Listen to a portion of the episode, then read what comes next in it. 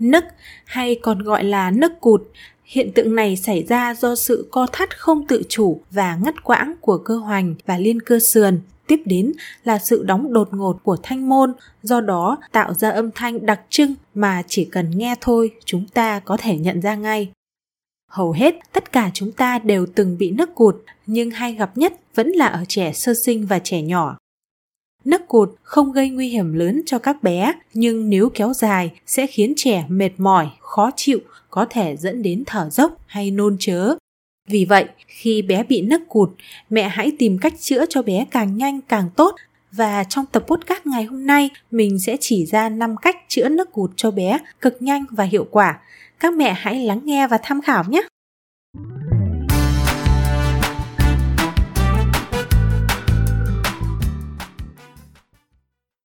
Có nhiều nguyên nhân dẫn đến tình trạng nức cụt ở trẻ nhỏ, nhưng phổ biến nhất vẫn là do bé ăn quá no.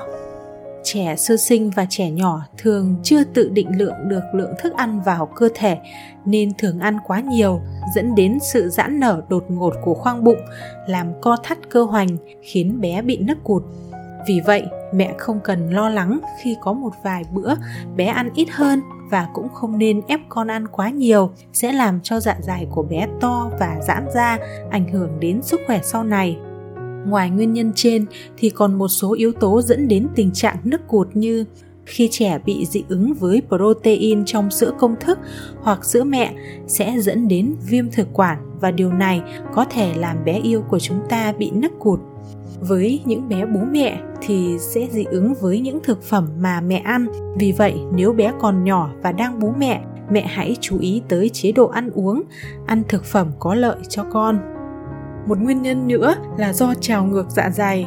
Đây là tình trạng thức ăn đi ngược từ dạ dày lên thực quản và nó thường xảy ra khi trẻ có cơ vòng thực quản dưới chưa phát triển hoàn thiện cơ vòng thực quản dưới nằm ở giữa thực quản và dạ dày, có nhiệm vụ ngăn thức ăn từ dạ dày di chuyển ngược lên thực quản.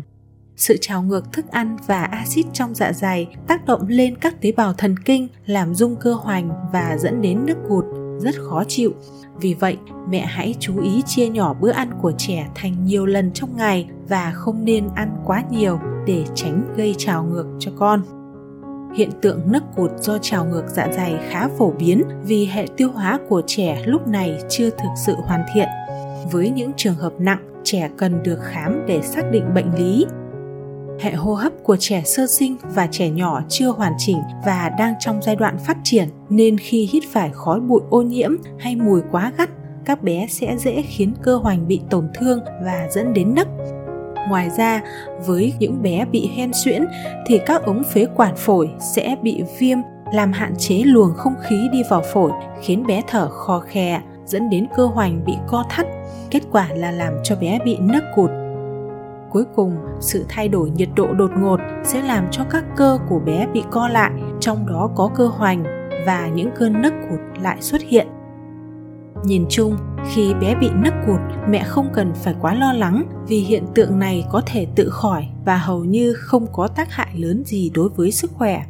Tuy nhiên, mẹ có thể giúp bé yêu mau chóng hết nấc bằng 5 cách sau. Cách thứ nhất đó là cho bé bú. Khi bé bị nấc cụt, hãy cho bé bú mẹ hoặc bú bình. Khi bú, hành động mút và nuốt sẽ ổn định hoạt động các cơ và nhịp thở các cơ hoành co bóp đều không bị co lại và bé sẽ dứt hẳn các cơn nấc cụt. Khi áp dụng cách này, lưu ý không được để bé bú quá no và phải bú đúng tư thế nhé. Cách thứ hai, đó là làm trò cho bé cười hoặc khóc to. Cách này nghe có vẻ hơi lạ đúng không? Nhưng mình đã áp dụng và thành công rồi đấy. Khi bé cười hoặc khóc, các dây thần kinh thực quản sẽ giãn ra, các cơn co thắt cơ hoành biến mất vì thế, các cơn nấc cụt cũng tạm biệt bé luôn. Với cách này, mẹ vừa được chơi đùa, thư giãn với bé, lại giúp cho con hết nấc cụt. Chắc hẳn bé sẽ rất thích thú và hợp tác đấy. Cách thứ ba, đó là vỗ lưng cho bé.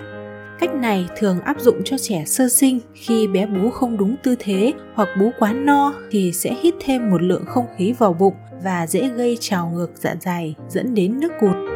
Với cách này mẹ chỉ cần trụm bàn tay vào rồi vỗ nhẹ từng cái vào lưng cho bé chú ý thao tác phải dứt khoát mẹ nhé Khi vỗ, trẻ sẽ ợ hơi và tống lượng không khí thừa, từ đó hết nước cụt.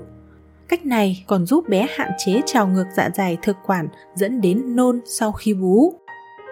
Cách thứ tư đó là massage lưng cho bé. Đây là một cách trực tiếp hơn để đối phó với những cơn nấc cụt. Hãy đặt con ngồi thẳng và nhẹ nhàng xoa lưng theo hình vòng tròn. Mẹ cũng có thể đặt bé nằm trên bụng mình và massage tương tự như lúc bé ngồi. Massage nhẹ nhàng sẽ giúp bé cảm thấy thoải mái và căng cơ hoành, từ đó ngăn nấc cụt. Cách cuối cùng đó là bịt tai hoặc bịt hai bên cánh mũi của bé. Mẹ hãy dùng tay bịt hai bên tai của bé khoảng 20 giây rồi thả ra, lặp lại cho đến khi bé hết nước cụt thì thôi.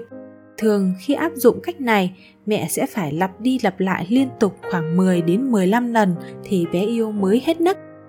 Ba mẹ có thể bịt hai bên cánh mũi của bé trong khoảng 3 đến 5 giây rồi thả ra, lặp lại cho đến khi hết nấc cụt. Mẹ nhớ rằng thao tác phải nhẹ nhàng khi áp dụng cách này nhé. Hoặc mẹ có thể áp dụng cả hai cách bịt tai và bịt hai bên cánh mũi luân phiên nhau sẽ có hiệu quả nhanh hơn đấy. Đó là một vài mẹo nhỏ mà mình đã áp dụng thành công khi hai bé gấu mèo bị nấc cụt. Khi gặp hiện tượng này, mẹ đừng quá lo lắng mà hãy bình tĩnh tìm hiểu nguyên nhân, sau đó áp dụng các mẹo nhỏ để con nhanh hết nấc. Chắc chắn bé yêu sẽ cảm ơn mẹ nhiều lắm đấy. Hy vọng rằng những kiến thức trên sẽ có ích với mẹ.